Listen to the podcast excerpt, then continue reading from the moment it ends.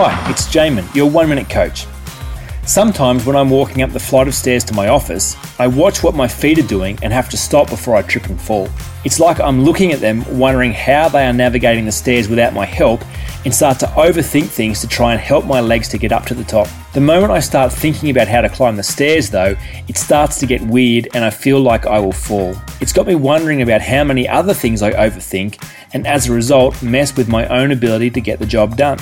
There is a lot to be said about trusting our subconscious to take care of some crucial tasks. We know how to breathe, walk, talk, drive, sit, and sleep all without consciously controlling the process. What else should we be more inclined to trust our subconscious to take care of?